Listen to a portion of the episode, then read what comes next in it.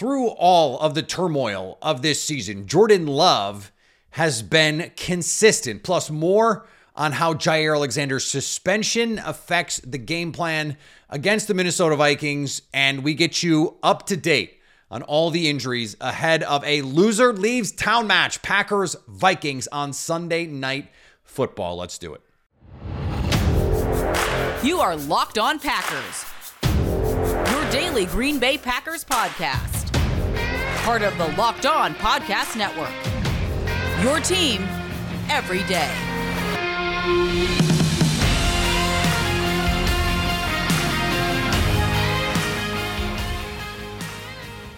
You are Locked On Packers, part of the Locked On Podcast Network, your team every day. I'm Peter Bukowski, and I cover the Packers for The Leap, a newsletter I would love for you to subscribe to. Follow me on Twitter, Peter underscore Bukowski. Follow the podcast on Twitter, Locked On Packers. Like us on Facebook. Subscribe to the podcast, iTunes, Spotify, Google Podcasts. Wherever you find podcasts, you will find Locked On Packers, the number one Packers podcast on the internet and the show for fans who know what happened. They want to know why and how. Thanks to everyone who makes Locked On Packers their first listen every day. We hope you like starting your day with us as much as we like starting our day with you. And I want to thank our sponsors today, LinkedIn. LinkedIn is the best place to find qualified candidates that you want to talk to faster. Post your job for free at LinkedIn.com slash locked on NFL. That's LinkedIn.com slash locked on NFL to post your job for free. Terms and conditions do apply. Plenty to come on Jaire Alexander and, and more of the fallout from that as we work through this here. But Jordan Love is not getting the recognition he deserves for what he has put together this season. And this idea for this segment started when I started to hear about Matthew Stafford, because this is a watered down MVP race. I started to hear Matthew Stafford being mentioned in the conversation with most valuable players. And I think that's in part because some people thought the Rams were going to be among the worst teams in football. But then if you dig into the numbers, you see that Jordan Love has better numbers across the board, traditional stats, the, the counting stats that people love, and all the advanced numbers say Jordan Love has been better this season than Matthew Stafford. And he doesn't have, last time I checked, Puka Nacua or Cooper Kupp or Sean McVay, who everyone seems to think is God's gift to play calling. I think Matt LaFleur is a really good offensive play caller. I think this group of skill players that the Packers have put together are terrific, but but none of them have produced like Puka Nacua, who is a rookie, and none of them are anywhere near producing at the levels that Cooper Kupp has in his career or this season. And so it, it is just ridiculous that you would have Matthew Stafford in these MVP conversations, but not Jordan Love. I don't think either are MVPs, but that's the point. Why is Jordan Love's production being overlooked? And the same was true when we had this discussion around Jalen Hurts. If you look at the, the production, especially as a passer, Jordan Love has been more productive. You look at Lamar Jackson. Jordan Love has bet Lamar Jackson is going to win MVP. He is the heavy favorite right now to win MVP. And Jordan Love has been a more productive passer this season. And he has been flat out better on an EPA per play basis. Sixth in total EPA this season, fourth in DVOA, Jordan Love. So adjusting for schedule.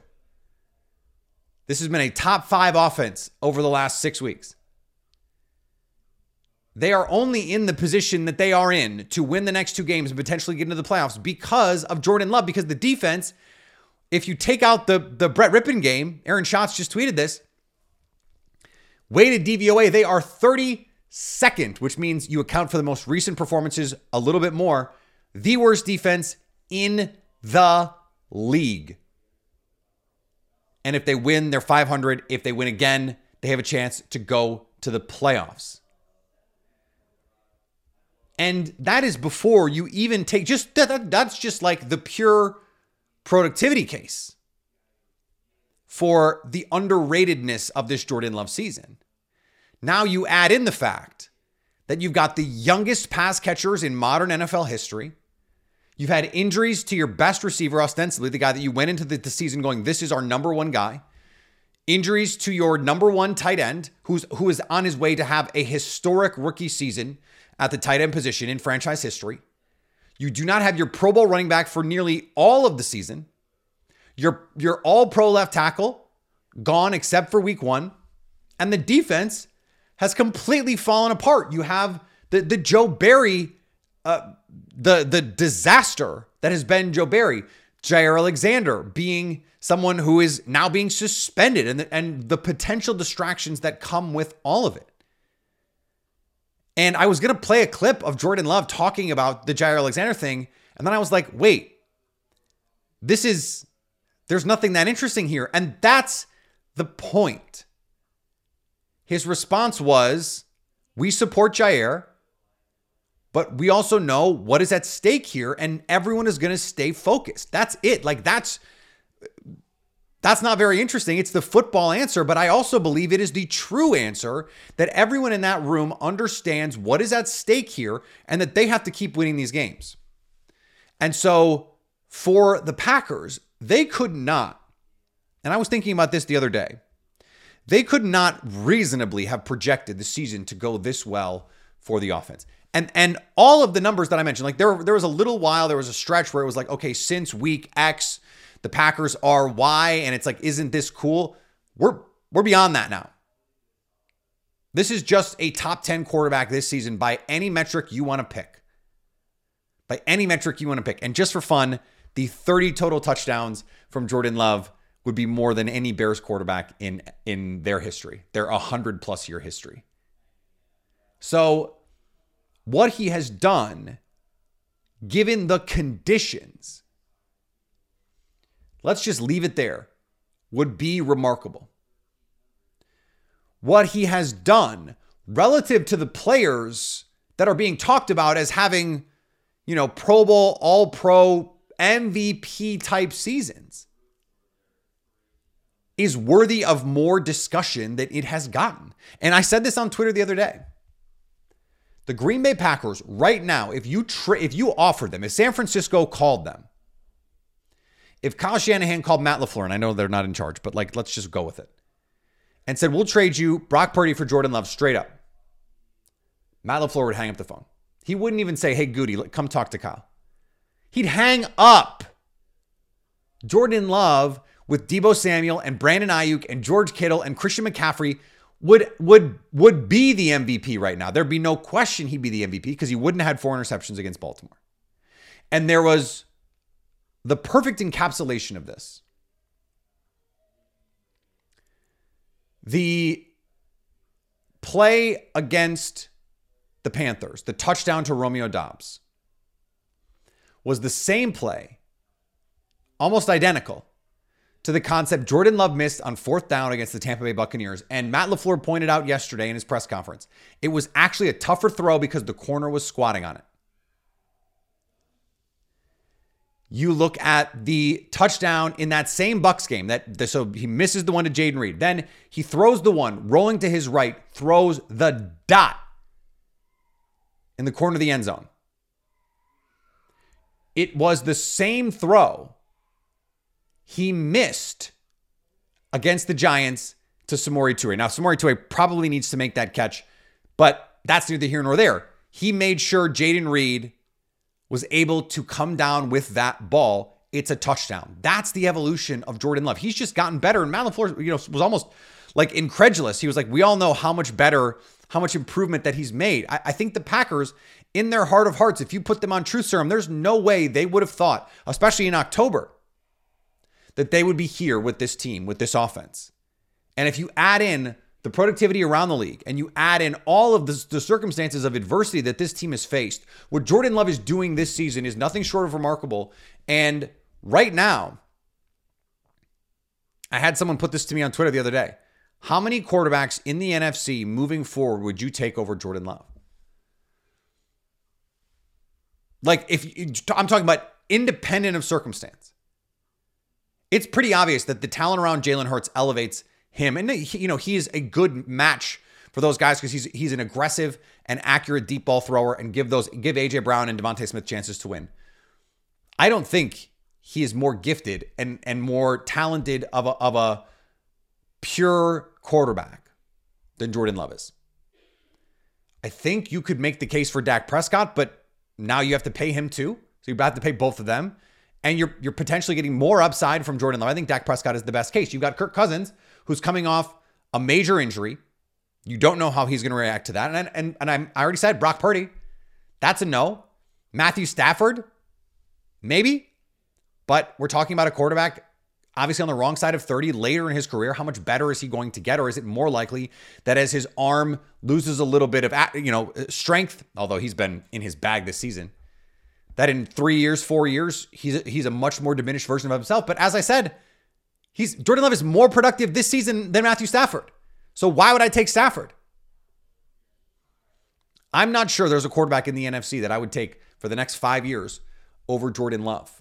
And and this may come back to bite me, and they, they may be playing this on on whatever social media platform exists in five years. Um, if if the world still exists, then. But that is a remarkable place for this team to be, and and it just I don't think for all of the this team is going to stink and they're going to fall off a cliff without Aaron Rodgers and they're rebuilding. All of that is nonsense because of Jordan Love. All right, let's talk about this matchup with the Vikings and how the absence of Jaire Alexander impacts it. We're going to do that in just a second here on Locked On Packers. Today's episode brought to you by our friends at LinkedIn. When you're hiring for your small business, you want to have as many top tier candidates as possible to interview. That's why you have to check out LinkedIn Jobs. LinkedIn Jobs has the tools to help you find the right professionals for your team faster and for free. LinkedIn isn't just a job board. LinkedIn has a vast network of more than a billion professionals, which makes it the best place to hire. Hiring's easy when you have that many qualified candidates. And LinkedIn knows that small businesses are wearing so many hats, they might not have the time or resources to hire. They even launched a new feature that helps you write job descriptions, making the process even easier and quicker. Post your job for free at linkedin.com slash locked on NFL. That's linkedin.com slash locked on NFL to post your job for free. Terms and conditions do apply.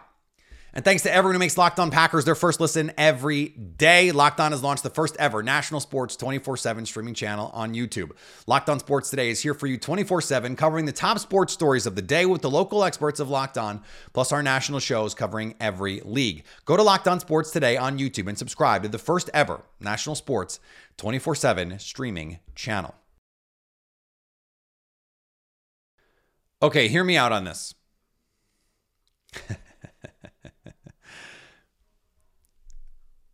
I think treating this matchup with now Jaren Hall, if it were Nick Mullens, it would be a little bit different.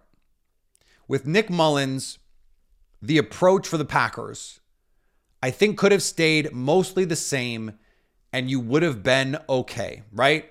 Uh, you you make him chuck it deep. That's what they want to do. They want to create explosives with Justin Jefferson. You do you lose TJ Hockenson, Jordan Addison day to day been limited this week, has an ankle injury. Um, this is the season. So if he's going to play, and we'll talk about the injuries at the end. But now we know Jaren Hall is going to be the quarterback. And what we saw from Jaren Hall in the five plays that we saw him the first time these two teams played is he's going to stand in there and hold the ball. He's a, he's an athletic kid, a little bit older, BYU, and you can you can pressure him. You're going to be able to do that. So there is always this question with young quarterbacks, inexperienced quarterbacks, which he is. Do you tune them up, send the pressure, and make them make quick decisions? Or do you rush for and make them read out concepts consistently? Now, I tend to be of the mind that with a young quarterback, I want to make them make reads. I want to make them read out the concepts if I think I can rush four. And I think the Packers can rush four and create pressure against Jaren Hall. Now, the flip side of that is this Packers team has not proven in zone or in man coverage that they can hold up. And so that makes you wonder what the move is here. And I think that was true with or without Jaire Alexander. That's the interesting part. because I don't know how much the plan changes with or without Jaire Alexander. They have a lot of faith and confidence in Carrington Valentine. I think it has more to do with who plays. Now, now Matt LaFleur astutely pointed out a little a little condescending for me to say Matt LaFleur, who's you know has forgotten more about football than I would ever know, made an astute point. But I think it was important to point out. I'll say it that way. Uh, that when you double team, you necessarily give up something else somewhere else. That's just you have to. It has to be a trade off. It's like when you double team in basketball. If you double team, someone's got to be open. Now that's not always how it works in football because you can you can send safety help, shade to one side, and you're not always creating openings. Go back to a couple weeks ago when the Packers played Baker Mayfield. They shaded coverage consistently to Mike Evans. And Baker made them pay because the Packers were playing a lot of off coverage and they were just throwing the ball to Godwin quick. Can Jaren Hall actually accomplish that? And so this is where I think early on, I would I would want to play defense like the only thing I'm worried about is the big play. I'm going to force, and again, hear me out. I am going to force Jaren Hall to complete passes underneath all day. That is that is again probably how Joe Barry likes to play normally, but it's also how I think you should approach this game because I just don't think in his what his first NFL start at home, prime time, raucous crowd, playoff spot on the line. Make him go 22 of 26, 22 of 28, 24 of 30, throwing five yards down the field. I just don't think he's going to do it without making mistakes. And so I want to I want to prioritize coverage disguise, which the Packers don't do a lot of. I want to prioritize the, the games that I want to run up front. And then on third down, I'm coming after him. That's when I'm sending pressure. Get the ball out of his hand quickly. And so this actually fits with the way that the Packers tend to want to play. The problem is that when the Packers have played this way over the course of the season, and this is just the fundamental problem with the Packers defense as it stands right now is the approach is is not actually a bad one. I, I continue to believe that that if you can effectively play the two shell it it makes life you have to be so consistent underneath. And I think if you're willing to play more cover two, which uh, teams, this has been like the season of cover two. The Vikings play a bunch of cover two. Squat corners, which allows you to press the line of scrimmage so you can't just go quick game all day. Simulated pressure looks and two high safety so that you don't get beat deep. Well, the Packers are still getting beat deep. That's the problem. So going into the game and saying, don't get beat deep, it's nice in theory, but in practice, it's problematic. So then you have to have a counter. Let's say they start attacking. Now, I, I would I would sit in frankly, I would sit in cover two all day. All day. Let Eric Stokes and and and if you want to play some two man on third down, go for it. But I'm playing two high safeties and I'm playing my corners up. I'm pressing and I'm making Jaren Hall, Jaren Hall throw into the honey hole. You have to throw those sideline rail shots against cover two, or you can't succeed. And so I'm going to force him to do it because they don't have a tight end who can stretch the middle of the field. And if you put Justin Jefferson in the slot, okay, Keisean Nixon, that's a tough matchup, but you've got safety help over the top by design. So now you're forcing Jaren Hall to make these tight window throws. I think that's the way to handle this because they're not going to run the ball. They're just they're not going to run the ball and they're not good at running the ball and you don't want to play too much man coverage because Hall is good enough, athletic enough with his feet to make you pay much the same way that Tommy DeVito did. So, you have to you have to have a plan for the zone read. I don't know how much they're going to run of that, but you have to have a plan for it at the very least. And I don't think, except on third down, you want to play a ton of man coverage in this game. Hope that your four man front can get after it. If you want to, if you want to play some penny and go five man rush, I'm all about it because this run game is just not gonna beat you. We've talked about it. We talked about it yesterday with Luke. They're just not gonna beat you. So make something else beat you. Now, how do the injuries impact all of this? We're going to talk about that in just a second here on Locked On Packers. Today's episode brought to you by our friends at FanDuel. Packers, one and a half point underdogs in Minnesota on Sunday night, though. If you want to bet them to cover the spread, get a little juice on it, minus 120, whereas the Vikings to cover minus 102. Basically, the same odds in terms of payout on the money line. So this is a, a razor thin margin game as FanDuel sees it. Pick the Packers on the money line, minus 106. If it's your first time at FanDuel, 150 bucks in your pocket if you nail that money line bet on a $5 money line bet. If you're thinking about joining FanDuel, there's no better time to get in on the action. The app is easy to use with a wide range of betting options, including spreads, player props, over unders, and more. So visit fanduel.com and kick off the NFL playoff push these final two weeks. We're in the thick of this playoff push, baby. Kick it off right. FanDuel, official partner of the NFL. And today's episode also brought to you by our friends at DoorDash. DoorDash is, I just ordered from DoorDash the other day for dinner. I have people over for the holidays and we need to order lunch. Bang, DoorDash gets me what I want quickly and easily. We, we ordered some Italian sandwiches, little prosciutto, little Italian combo, some mortadella. I mean, we were we were really we were speaking of in our bag. We were in our bag, and DoorDash made it happen. And you can make it happen on DoorDash. If you haven't tried it, what are you waiting for? Get 50% off up to a $10 value when you spend $15 or more on your first order. Download the DoorDash app and enter code LOCKED23 to get that promotion. Subject to change and terms do apply. Get 50% off up to a $10 value when you spend $15 or more on your first order. Download the DoorDash app and enter code LOCK23. Subject to change and terms do apply. We don't have, as we sit here today, um, the final injury reports out. Dontayvion Wicks did not practice the last two days, though he did apparently try to go back in the game uh, on Sunday. Matt LaFleur said basically he'll need to practice today to have any shot to play on Sunday night. The same is true of Christian Watson, who's been ramping up a little bit, but isn't quite where they need him to be, is going to need to practice on Friday for this to be a, a go zone for him. Jayden Reed has been back. That's huge for the Packers, especially because Byron Murphy right now is not has not practiced this week for the for the Minnesota Vikings. That is their best corner by far. So, and is someone who can play in the slot. So getting Jayden Reed back with the way Bo Melton has played, you have Romeo Doubs. Malik Heath is just a, a war daddy out there.